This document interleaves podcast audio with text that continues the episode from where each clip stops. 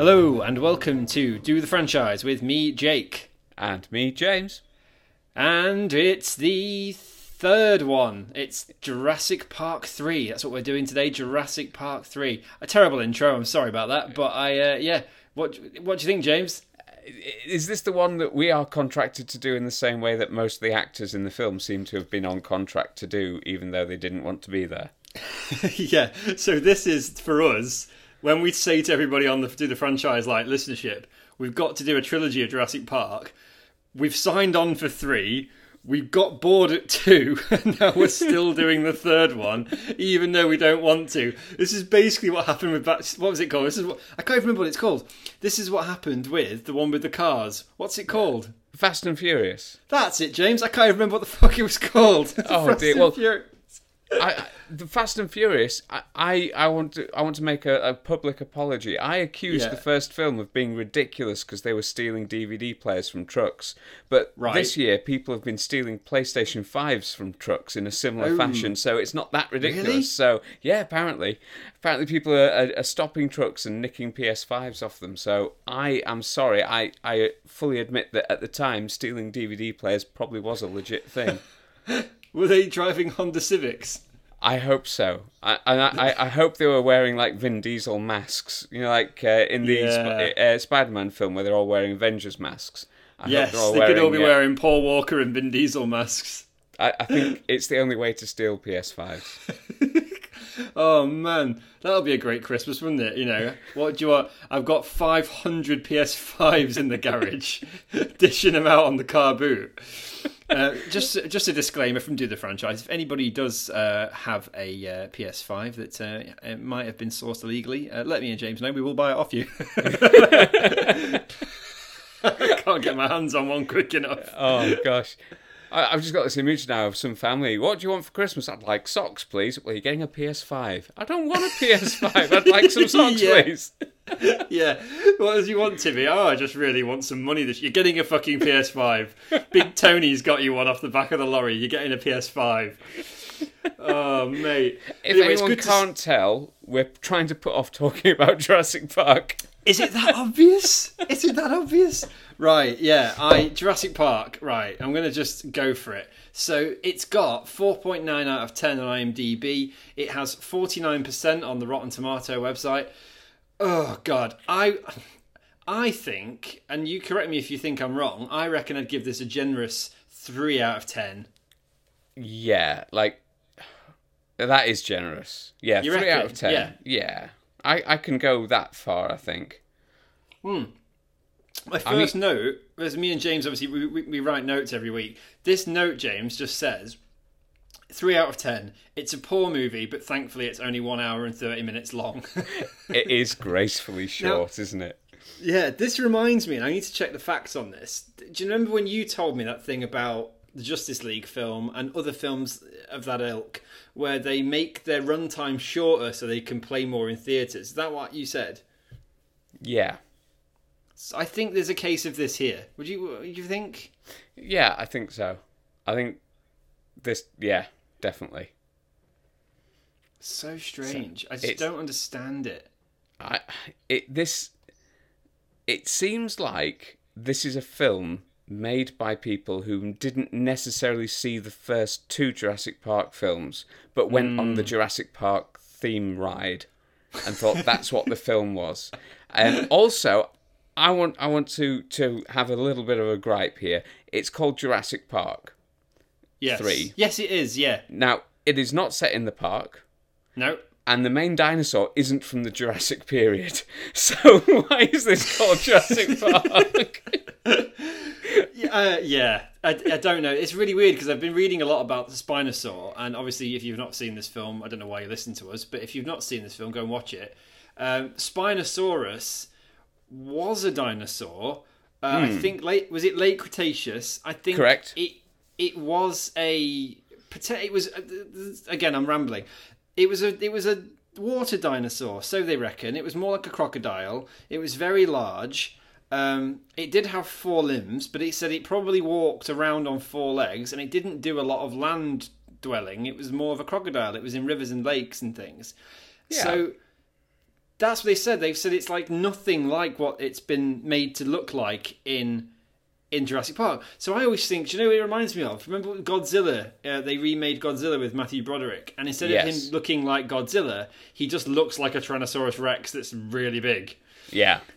Oh, he looks a bit like this Spinosaurus, actually. Yeah, it does. It does. like, no matter whether you think, "Oh, come on, Jake, it's only a fantasy film," blah blah blah. I'm I'm down with that. But when you've given us such an amazing movie as Jurassic Park One, set in a world in which we've got this conception that dinosaurs have come back from the prehistoric age through the means of DNA, through the means of science, through the prism of um, a really clever scientific plot of cloning through what dinosaur DNA, like to then just go, we're putting a bigger dinosaur in with more teeth. You go, oh. It's like Yeah. you said, it's like they haven't even watched the film, that they don't even know what Jurassic Park was about. And also, like you said, it's called Jurassic Park 3. It's got nothing to do with Jurassic Park. If anything, it should be called The Lost World 2. Yeah, absolutely. And I think the the only thing I can give this film credit for is it seems to know that. Like there's Yeah. a a scene in the beginning where Alan Grant says, "No, no, those two dinosaurs wouldn't ever fight. They weren't born near each other." Yeah. So it's it recognizes that, and then Yeah. there's a scene much later where the the people who I think should be the main bad guys of the film, the Kirby's, um, Yeah.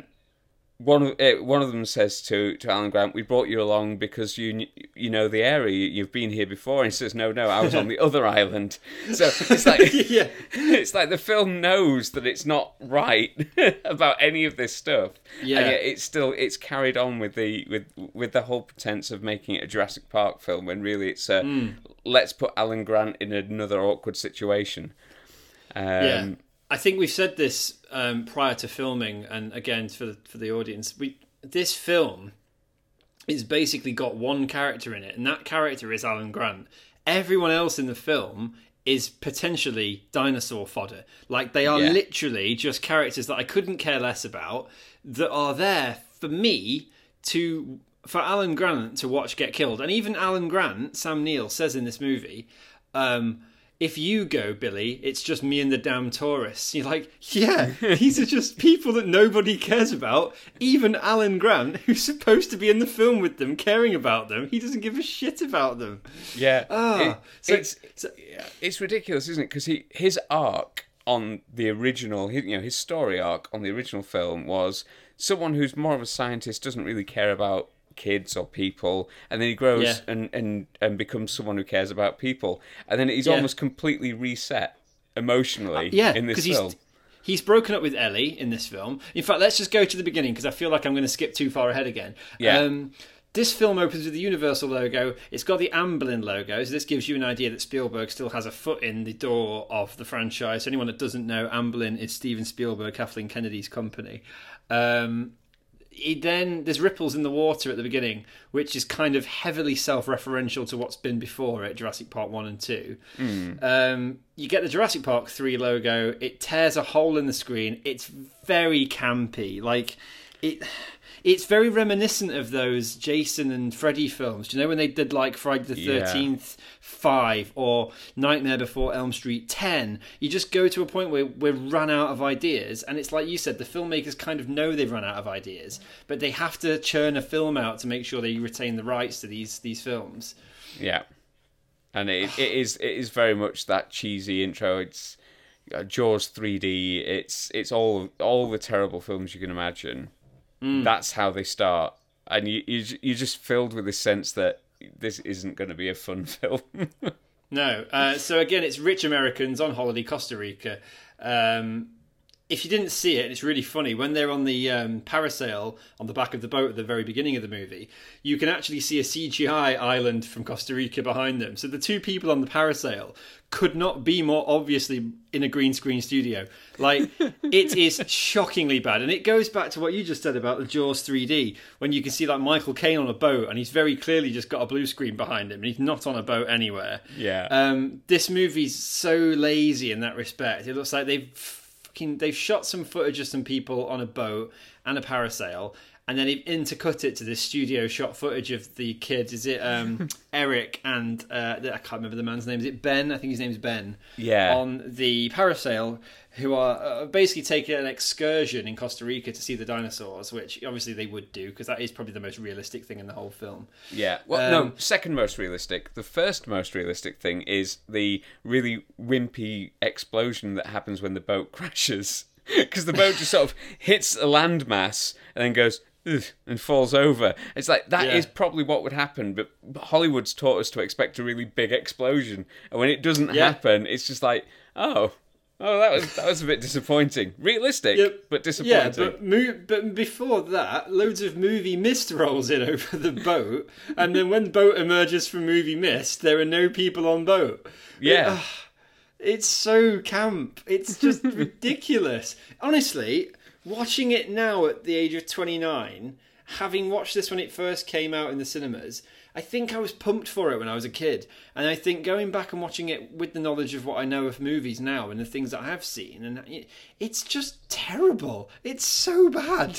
It is. It is, and they they reuse a lot of things. A lot of things are just rehashed. Yeah. Um, like uh, oh, Grant, for example, still has no money for his dig. Uh, so I, yeah. I'm guessing Hammond spared some expense again because he didn't get his money from Hammond by the looks of it. I of mean, it. Hammond wasn't mentioned once in this movie, so I'm guessing Hammond is dead. Yeah. Um, uh, I don't know. It's weird, isn't it? There's there's a really funny bit. Like I think what we're going to talk about this as we go through it, but there's a thing with technology within film, and you know exactly what I mean because we've talked about this before, where you put technology in a movie to make it more modern, and by doing so, you age the film terribly 20 years later. And that's Yeah. kind of what this has done now. This film came out, I think, in 2003. Am I saying that right? I think three, 2003. I think you're right. Yeah. Um, it's about 17 years ago. So uh, it's dated. Like the guy has a camcorder when he's when he's on the parasail. You know, kids are watching that shit now. Are like, "Where's his GoPro?" And you're like, Yeah. "Go what? Go what?" and then there's a really funny bit where Ben puts the camcorder to the side of his abdomen when they're like in jeopardy in the air. But the camcorder just disappears, James. He doesn't go into a pocket. He just lowers it, and then when his arm comes back up, it's gone. So I'm guessing Ben's passed it down to the props team below them. Um, I just think it's really strange. It's the same with the cellular phone, the, the satellite phone. yeah. It has a really annoying ringtone, which we'll talk about. Um, that that dates the film. Do you know, like all these things? They, I mean, Billy at the beginning of this movie invents the 3D printer, Yeah. which is I- really weird. That's one of my notes. They've got no money for the dig, but Billy's been out buying 3D printed parts. So, you know, if they needed money for the dig, they could have they could have avoided buying the 3D printer. I mean, they've got the actual bones underneath them, and he's Yeah. busy reconstructing them from a 3D picture he's taken. And you just think that's not that's not archaeology. Surely that's not what Grant wants to do. I love this bit where Grant, because there's a really clever bit at the beginning where they've set up Grant's got this kid, and then it cuts to Ellie with another kid, and then it cuts to Ellie kissing a husband, and then you realise, oh, Ellie's not married to Grant; she's married to somebody else. Yeah. So, like you say, they literally just hit the Alan Grant reset button, and he's gone back to a dig that's got no funding. Ellie seems to have sold a book based on Jurassic Park by the sounds of it, and it's doing really well. Um, why didn't Grant sell a book? Anyway, um, that, that's the best thing. He has he has got two books in this film because the kid who gets lost on the island says, "I've read both your books," but he Oh, yes, he also he, he then has this really sarky comment about Malcolm's book. Yeah, and the, I the fact that. that. Ellie and Malcolm have both got successful books, and at the beginning of the film, Grant's on, I assume, some sort of speaking tour to support a book, but he's a terrible public speaker. Like he, yeah, he is. He's he's got no awful. charisma. and people are so bored. And then he says, "Has anyone got any questions?" And everyone's hand goes up, and he says, "Has anyone got any questions that aren't related to Jurassic Park?" and everyone's hands go down, and they start leaving. And you just think, "Yep, that's kind of summing up this film No, for me James, right now." they. James, they were leaving before that. They were, there was people walking out of the lecture. I, I counted. I think six people walked out the lecture whilst Alan was talking about raptors. Um, there's a really. I put a really funny note in here that I've got to read to you. I just put Alan Grant is a buzzkill to kids, and this was a reference to the beginning. And then I put a second note in that just says parrots are a buzzkill to Alan Grant because he tries to talk to that parrot and it just fucks him off. yeah, it just won't talk to him. And then I think is that foreshadowing for the raptor later? Do you I reckon? don't know. I don't do you think reckon the film clever. is that clever, or or No, am I I reading don't. too much into it? I think I'm reading Definitely too much giving into it. You're giving Joe Johnston too much credit. um, did Joe Johnston? I'm gonna put it out on the limb here. I'm gonna have a look in a minute. I think Joe Johnston directed. Um, I think he directed Jumanji. Oh, I, okay. I think, like Jumanji's a really good film, and I, again, one of my personal favorites from being a '90s kid. I really love that film. Um, I'm gonna have a look at his IMDb. God, we're so disorganized today. It's terrible. This is such a terrible episode. I'm so sorry to everybody listening. Um, right, so let's have a quick nosy through the the director credits of Joe Johnston. So Joe Johnston, if you didn't know, he's a director now. He started his career as one of the uh, visual effects supervisors on Star Wars. He works for Lucasfilm. Ah, Um, okay. so he was like the the top guy on A New Hope and Empire doing the uh, special effects. and he brought us the Spinosaurus. Oh god. He did. So Wow. he's directed the movies uh, Honey I Shrunk the Kids, classic. Yeah. Um, the Adventures of Young Indiana Jones, um, Jumanji, October Sky, Hidalgo. Won't talk about that. Um, and Captain America: The First Avenger, pretty good, and um, yeah, Jurassic Park three. So a few So- few films in there. Sort of had a hit and miss kind of career, really. oh, very much so, James. Very much so. Um, it's at the speech where the Kirbys approach Alan Grant, isn't it? He pretends to be a a millionaire, Mr. Kirby. Yeah, so this is when uh, we have the yeah we have the really rude lecture. People walk out. Um, Grant says something about the Raptors were really smart, and- I'm like, well, they're not that smart because they're extinct. And then um, there's a really cool reference there to San Diego because he says something about the San Diego incident, and I was like, oh, okay, so at least they're like acknowledging that Lost World is canon there. Yeah. Um, and then we get a really weird scene before your scene you're talking about. We get the one with the mercenaries. You see the ones with the mercenaries draw the face on the aircraft, and you think, oh, these are going to be the bad guys like Dennis Nedry. Um, gonna spoil it. They're not bad guys. They're just fodder. Yeah, they're not bad guys. I mean, the the main one that you think is probably going to be the leader is really he just claims to be the organizer, and yeah, he, he says he's an events organizer, doesn't he, or something stupid. yeah, he's like, I just arrange things, and he's the only one that survives. So they're on the island with the one person who doesn't have any survival skills, Or Uh, mercenary skills. no mercenary skills, um, and uh, yeah, the uh, they're getting a call from Mister Kirby, aren't they? Um, yeah, yeah, he rings them on the on their little plane. yeah. Yeah. and you get that whole setting up the satellite phone as a thing. Um, yeah, it, very, and they've got a big gun that blows up the plane. Um, so that you think absolutely mercenaries, bad guys. In Yeah. actual fact, completely useless. Uh, Do you know what as well? fodder. Do you know they could have like genuinely when I watched this film again, watching it now this week without having watched it for years, I kind of thought that that seems very reminiscent of it was going to go in like an aliens direction. Do you know like they were going to go with like military over to the island? Yeah. and you were going to have like Hudson and all that. Like you're going to have some ragtag ex-army marine people who are going to be horrible badasses. And I just thought, what a great story. Then I started thinking, I, me and James should have sketched like a script together and thought we could make a better film than this. We could have probably written one in half an hour. Yeah, Um, so they, and another thing, and again, I'm going off another tangent. There's a big inconsistency with this movie in that Eric, the boy, says to Grant, "I know that ringtone anywhere. It's Kirby Paint and Tile Plus, mm-hmm. and it's my dad's satellite phone." Well, it can't be because the mercenary man, Udesky, he has the phone at the beginning of the film, and like you say, the stupid ringtone goes off, and he answers it, and he says, "Oh, Mr. Kirby, how you doing?" So you're like, "Well, that's not Mr. Kirby's phone, so that's all wrong. They've Yeah. completely missed that. That's all rubbish." Do you know what I mean? Jake, I I think you've definitely found a plot hole, but it's probably one of Definitely. many. Oh no, I'm sorry. I just they- got really they didn't- excited. No, no, I think it, it it's definitely it's definitely a bigger plot hole in the film, but it's probably one of those films that has enough problems that it just couldn't see that one. Yeah. And- anyway, like you say, back on Montana, Billy is the most boring character we've ever met in any Jurassic movie. Uh, Yeah. He's a sexy young uh, archaeologist, Indiana Jones type. Uh, he's a bit reckless. He's buff. Uh, and he's not the kind of person that anyone would imagine Alan Grant would want to hang around with. No, no. I you get the impression that he's just there because he's the one person who will work for free. Yeah, hundred percent. And he's dropped out of college, and he's like, "I'm down on my luck. Uh, do you want to dig some dinosaur bones up? Ah, fuck it." Yeah, why not? That sounds like a good idea. and then we obviously get the immortal William H Macy. Um, one of the, I think he's a great actor. I can't fault William H Macy. I also think he's the best thing about this film. Yeah, Um, and he introduces himself as a millionaire. I think as well, if Grant and, and Billy are so clever as archaeologists, it takes 10 minutes to do a Google search. Do some due diligence. yeah, absolutely. I mean, this film.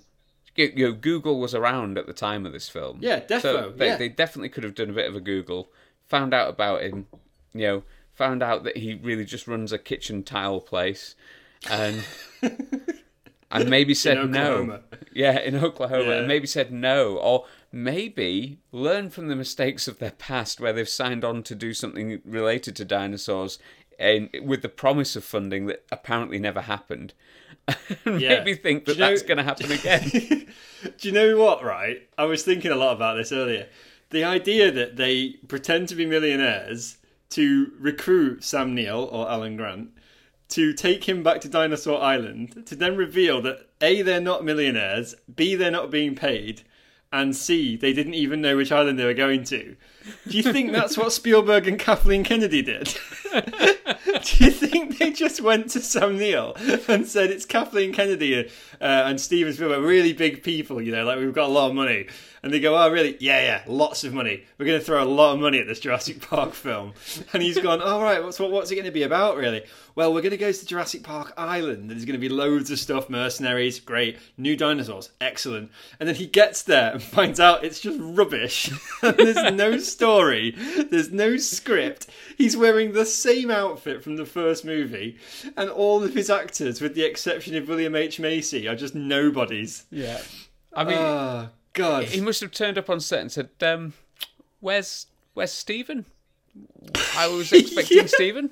Um, Has anybody seen uh, Jeff Goldblum? oh God! Anyway, I put a paragraph here which I thought I'd read to you. Uh, millionaire captain of industry invites Grant and Billy to a sports bar with a pool table, not exactly the Ritz.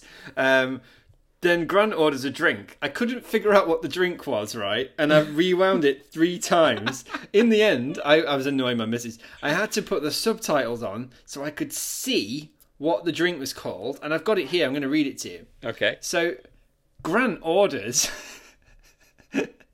Oh, I can't read it. I'm on my third glass of wine. Can you not tell? Uh, Grant Grant orders a catfish. Okay. Uh, so he says, this is with the subtitles on, by the way. And again, subtitles aren't 100%, so I'm going to take this with a pinch of salt. He says, Hi, ice pick catfish. And Billy says, Same, please, cat. so I Googled this. I don't know what an ice pick catfish is. Um, I have no idea either. there's a thing look on here. Um it says jurassic parkpedia. Grant and billy drink an ice pick catfish. It's a vodka based drink with iced tea and lemon. I've never heard of it. Never heard of it either, but it sounds all right. yeah ice pick catfish. Anyway there you go. Um so that was that Yeah. and then um yeah grant says there's no force on earth and heaven that will get me on this island and then william h macy says i can write anything on this check yeah. Knowing full well that it will bounce. I I could say the same thing, Jake. I'll write anything on this check. Hmm. So I he's not wrong. Yeah, Paul Paul Kirby's not technically lied to Grant. No, no. Technically, he can write whatever he wants on that check, and Alan just sees all these zeros, and he's he's bought out again, just like he was in the first film. Does he not think as well that when a rich person approaches him at a dig site and offers him the trip of a lifetime to an island surrounded by dinosaurs, it might not be a good idea based on previous experience. Like you said, it's the same film. Yeah, he, he, He needs, he's he done needs this before. funding, and he needs funding. A millionaire comes into his tent, and the next minute he's on a fucking plane to Costa Rica. This this plane ride is both my favorite and my my least favorite oh, scene God. all at once. My favorite bit is when they ask the mercenaries how they know the Kirby's, and, they- and their answer is through our church, which I love. I think so, some of the jokes in this film are brilliant. So that that's great. And then we get the infamous Alan scene. I, you I- see, I didn't, I didn't know if that was going to be.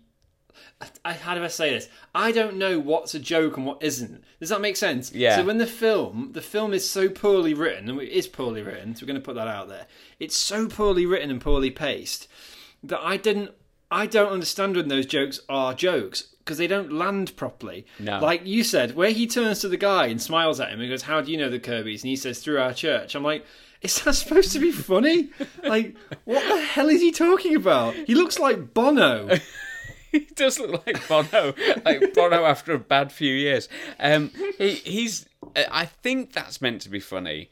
I think the, Yeah. the the raptor saying Alan. I don't know if that's meant to be funny or not. That really didn't land well for me, and it was just like, it's. In each of the other films, the first time you you see or you hear a dinosaur, it's kind of scary.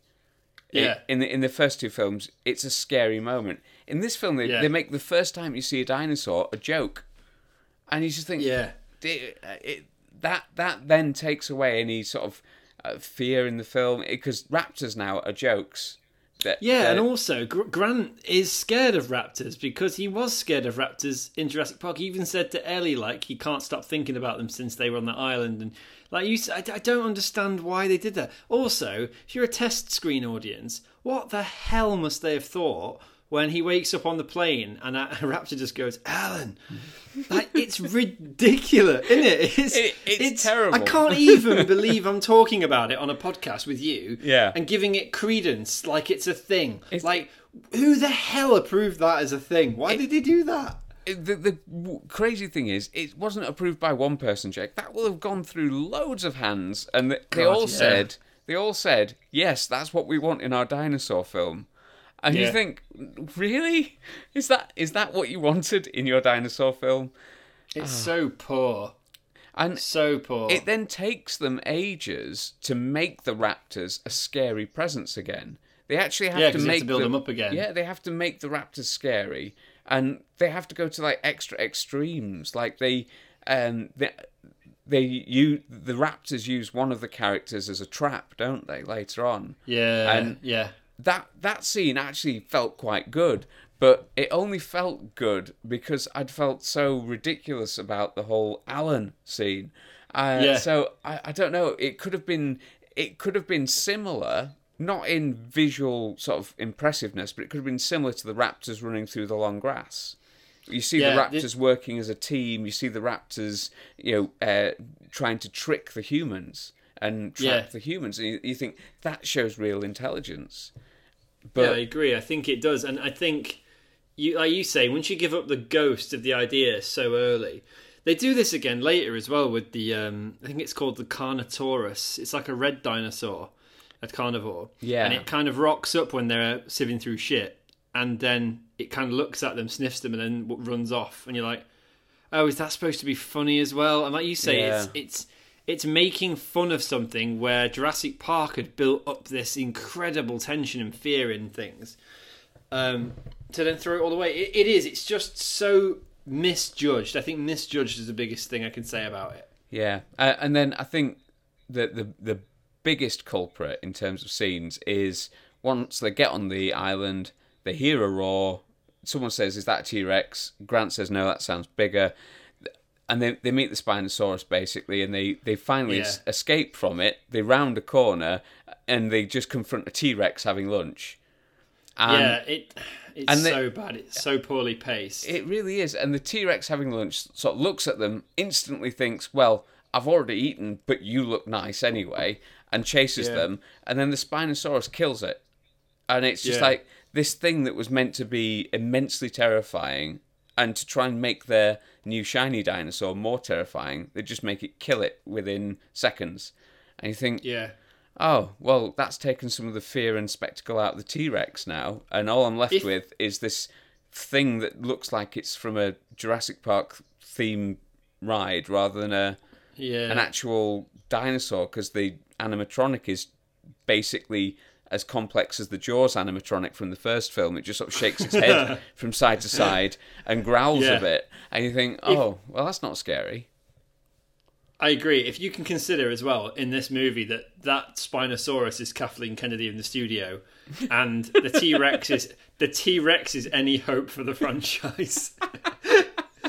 Uh, so yeah, I read about this when you were saying about the Spinosaurus being elevated to its position in this movie.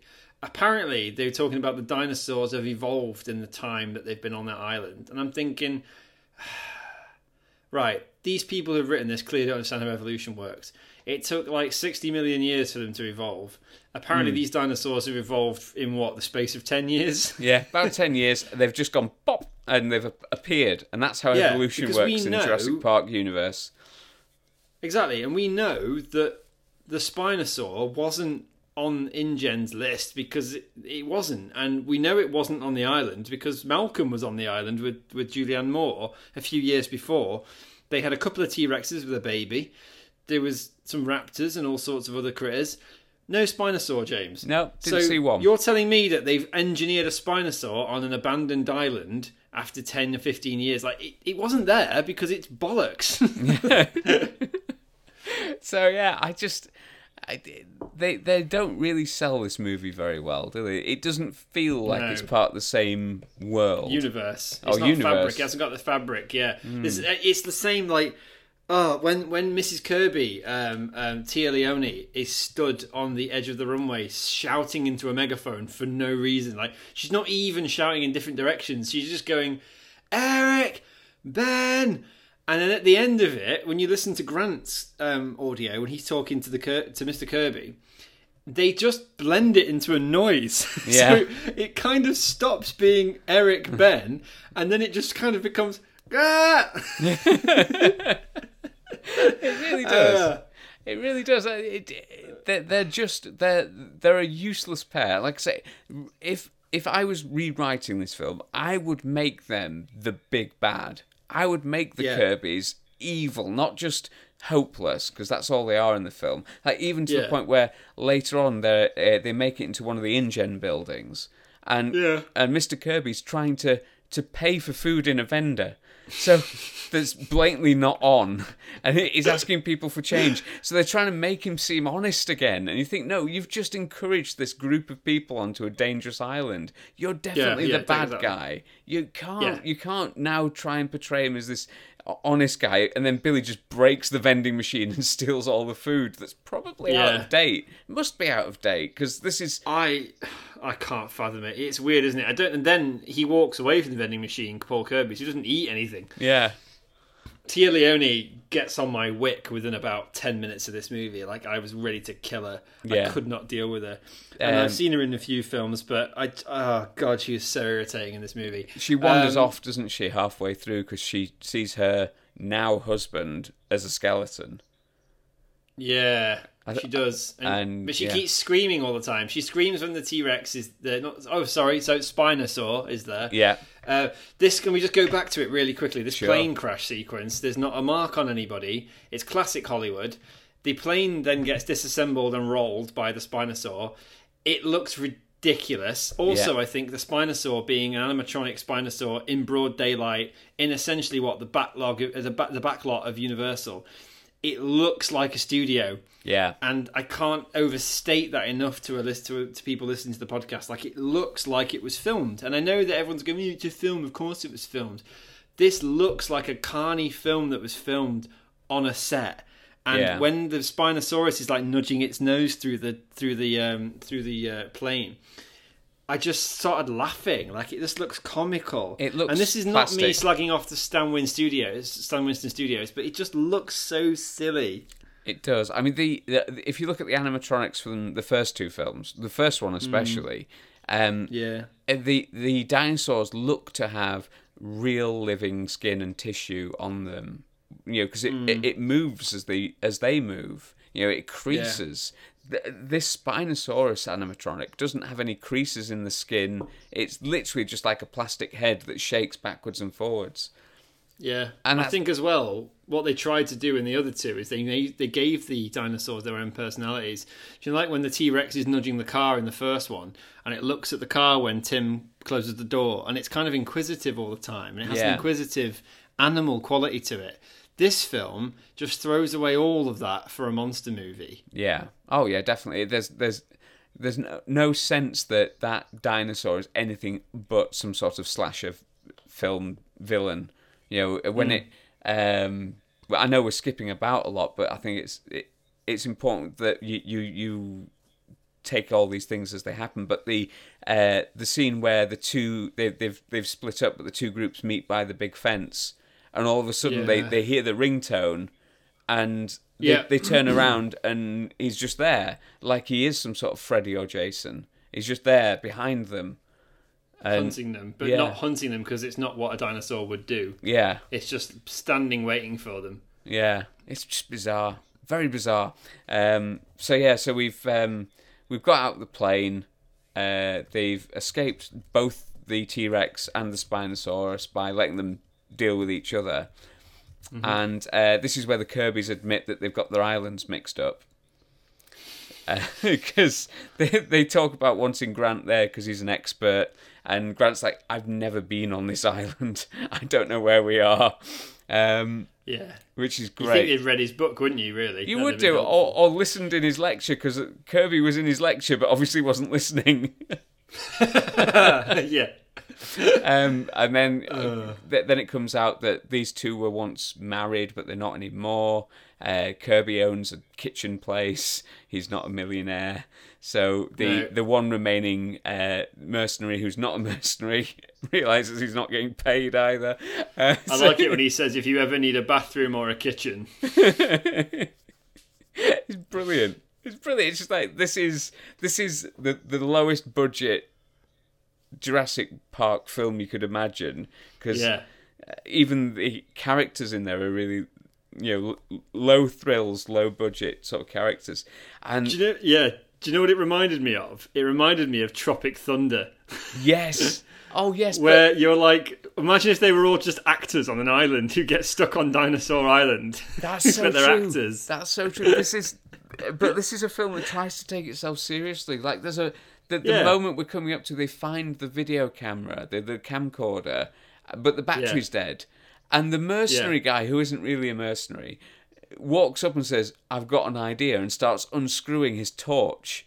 Because there's a battery in the torch, but that battery would never go in that video camera. There's no, No, there's no way that would work. But it then just hard cuts to the video camera working off this torch battery. you just think, Yeah, why? even though it's a video camera that's been in a Costa Rican jungle for about what eight weeks. yeah, it just works fine. rain, puddles, dinosaurs, shit everywhere, and that camera still works. I mean, you can't. You drop an iPhone in a bath, it doesn't work. I know, I know, and and How can you have a camera in a rainforest?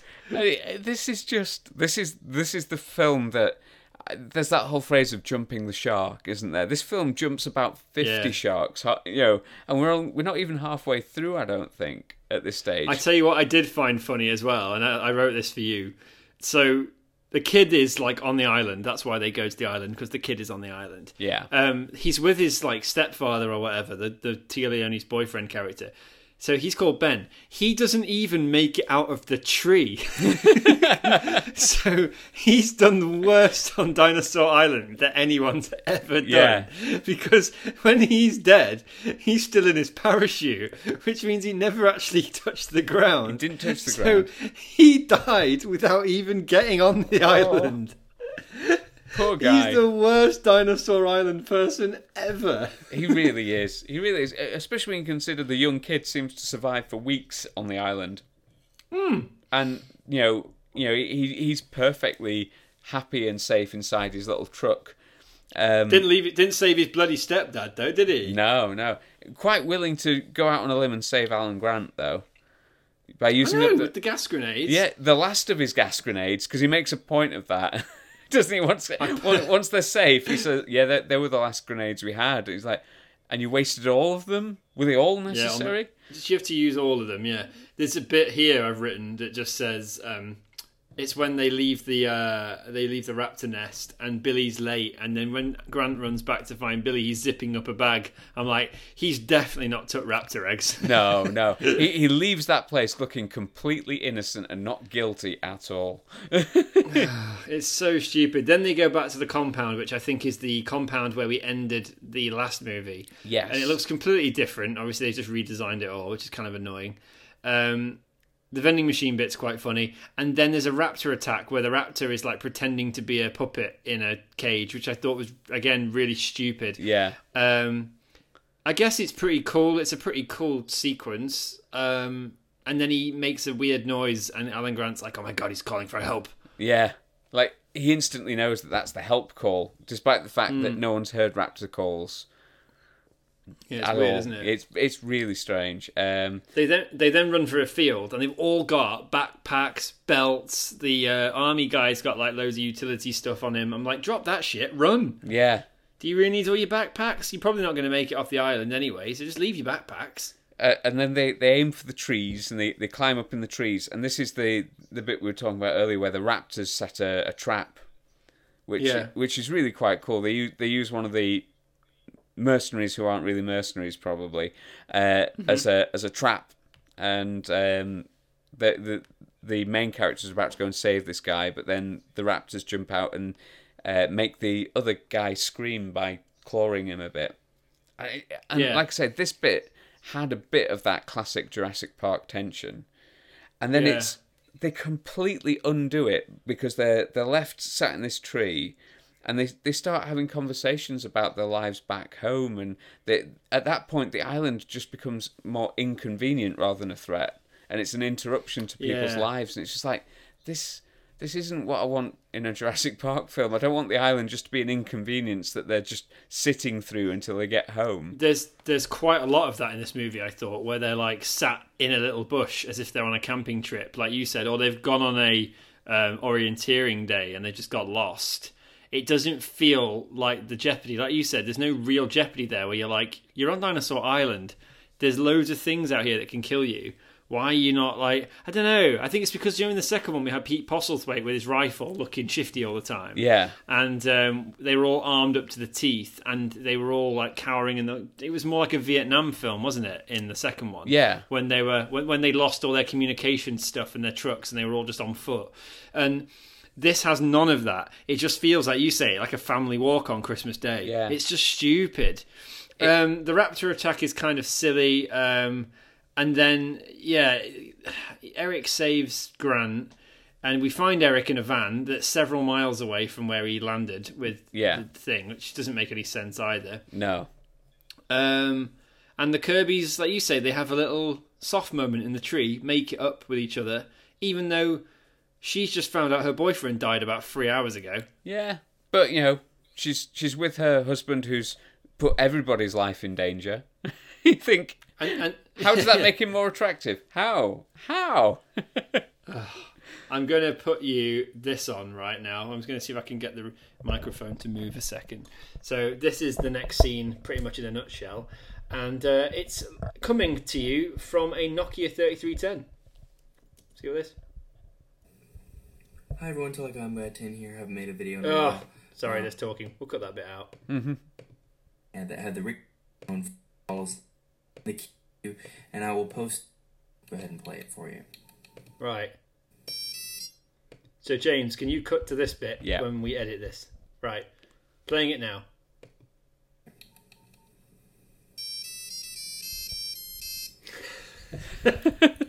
Jake, is there a Spinosaurus behind you? I just checked. I don't think. I think we're good. So that is a. Um, I think it's not a polyphonic, is it? It's just a simple ringtone. Just your your average Um, Nokia satellite phone ringtone that's been swallowed by a Spinosaurus. Again, ages the film incredibly bad. Uh, and then the the the the heroes meet up, and then the Spinosaurus sneaks up on them. It breaks through the fence, which is again, like you said, it's that thing of going, oh, he'll never make it through the fence. Oh, look, he's made it through the fence. You're like, Yeah. ugh. And- It's that Jaws two thing again, isn't it? It's just so boring. Yeah, so they they find that because they sneak through a little gap in the fence and they think, oh, we're safe. Then they're not safe, so they go in through a little doorway into a, another building and think, oh, we're safe in here. And at this at, at that point, the Spinosaurus just sort of gives up and walks off. And Yeah. then then they have the reveal that Billy's nicked some raptor eggs. Um, Yeah, and- they also they also screw with us here because that Spinosaurus just took out a massive metal fence that's reinforced with concrete and steel. Yet they close a door on it and it can't get through. it obviously hasn't learnt the way the raptors learnt how to open doors. in Jurassic Park One. Yeah. Uh, it's just so stupid. And like you said earlier, they turned the Spinosaur into sort of a Jason Voorhees kind of character, and it it just keeps popping up. Why does it keep popping up? It's not hunting them really. No. it doesn't adhere to that thing they said in Jurassic Park One, where they're like, "Oh, the T Rexes feel threatened by us. We stole their baby, so they're going to change their perceived territory." And you're like, "Okay, some science stuff." But in this, it's nothing. It's just it's going to keep popping up when the plot suits. And it seems to know where they're going because it's ahead of them later when they get Yeah. on the, when they finally get on the boat. They're Yeah. they're going down the river, and they come across some of the Spinosaurus poo. So the Spinosaurus is already ahead of them at that stage. So it knows that they're going for the river. How does it know that? It's weird, it? it's so so strange. But we, we we come to a bit with some rickety bridges now, Jake. Yeah, this doesn't make any sense either. So this is a bird cage designed for flying dinosaurs that has walkways around it, even though the dinosaurs themselves are incredibly dangerous. Yeah, and the walkways, some bits of the walkways are covered, except the Yeah. very dangerous rickety bits. That- Yeah, that that- goes all the way across it. yeah. Um, that, I, it does have a cool moment where you see the pterodon walking through the mist on the bridge. Yeah. It's a really cool shot. If the film had earned that cool shot, it would be amazing. Yeah.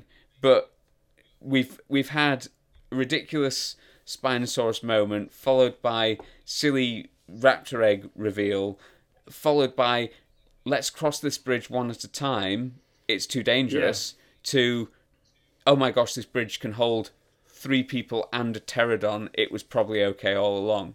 You know, you think if, if they just Yeah. all crossed at the same time, they would have been fine. But It's so silly. I, I do think that the pterodon sequence itself is pretty good. Like yeah, as as an action sequence, it kind of has all of those boxes ticked. So I, in a way, it feels slightly disjointed from the rest of the movie, and that this sequence holds up really well. yes, Every character in it gets a thing to do. So Billy goes off the thing with with the um, with the with the parachute. Um, Eric gets captured and fed to the babies. Um, Leoni does nothing, but whatever. And they have to then they all have to jump off into the water, and then the bridge collapses, and then the pterosaurs um, peck Billy's parachute, and he falls off the parachute into the water. Like it's got a lot of jeopardy, hasn't it? Yeah. Like it's it's really really well paced that sequence. it it and feels, it feels detached from the rest of the movie. Yeah, yeah, it, it, feels does. like a Spielberg. It feels Spielberg. Yeah, and it, mm. it's like I say, it's a bit like one of the action scenes in like an Indiana Jones film. The pacing of Yeah. it feels very similar to that, and because usually in one of those films you've got Indy getting beaten up by a guy, and then the the shot cuts to one of the other characters running away from other people, and you you, you cut between the two sets of action happening, and that's sort of what happens here. It it cuts between multiple people doing different things, and it it keeps Yeah. that pace up. And the film hasn't had any of that pace up until now. No, no. All it's done in, up until this sequence is it goes from one action beat to the next with no real sense of plot.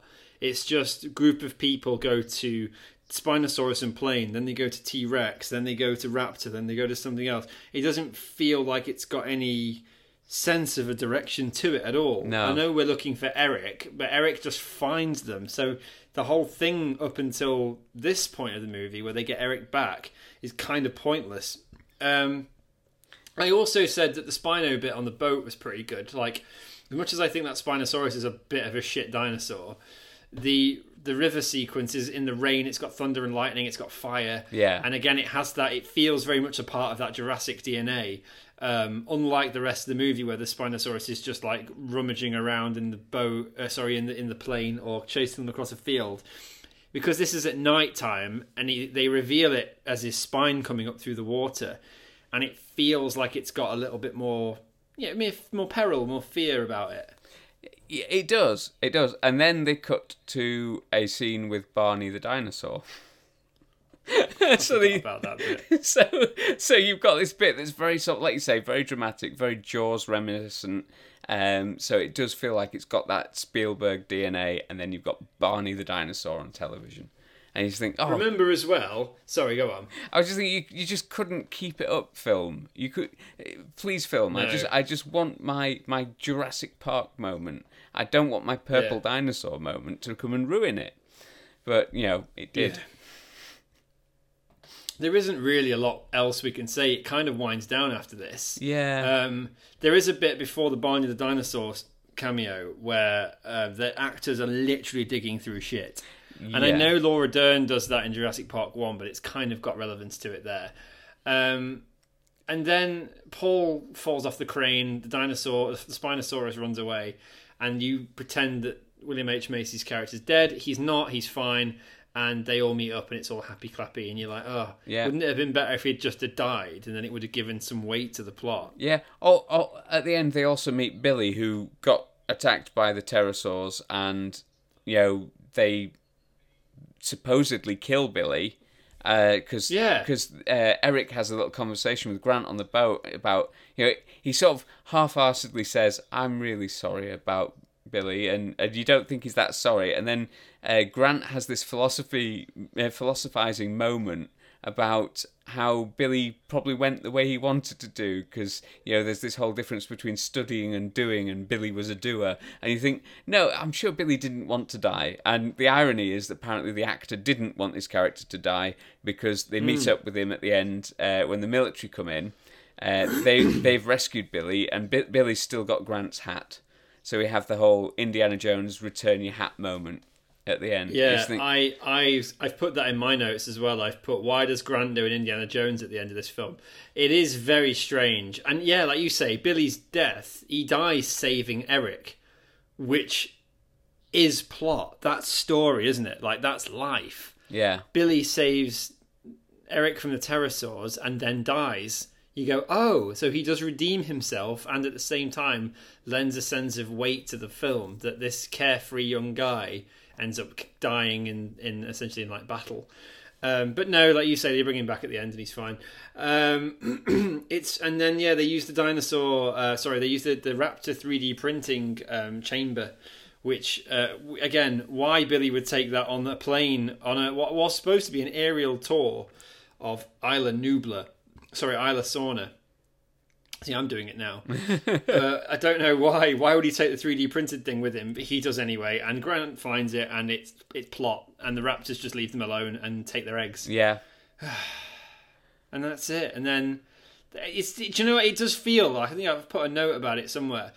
It just feels like they did not know how to end the movie, so they said, "Well, let's give the eggs back to the raptors." And then the military arrive, and it's helicopters. They scare the raptors away, and um, loads of tanks roll up on the beach, and they just get away. Yeah, and so, I'm like, "Oh, somehow really?" they've managed to land a businessman on the beach before all the military get there. So there's just this lone business person who doesn't seem to have had a boat that got him there. He's just stood on the Yeah. beach waiting for them, and then it pans to the left and the military are right next to him. You think, well, how did he get there?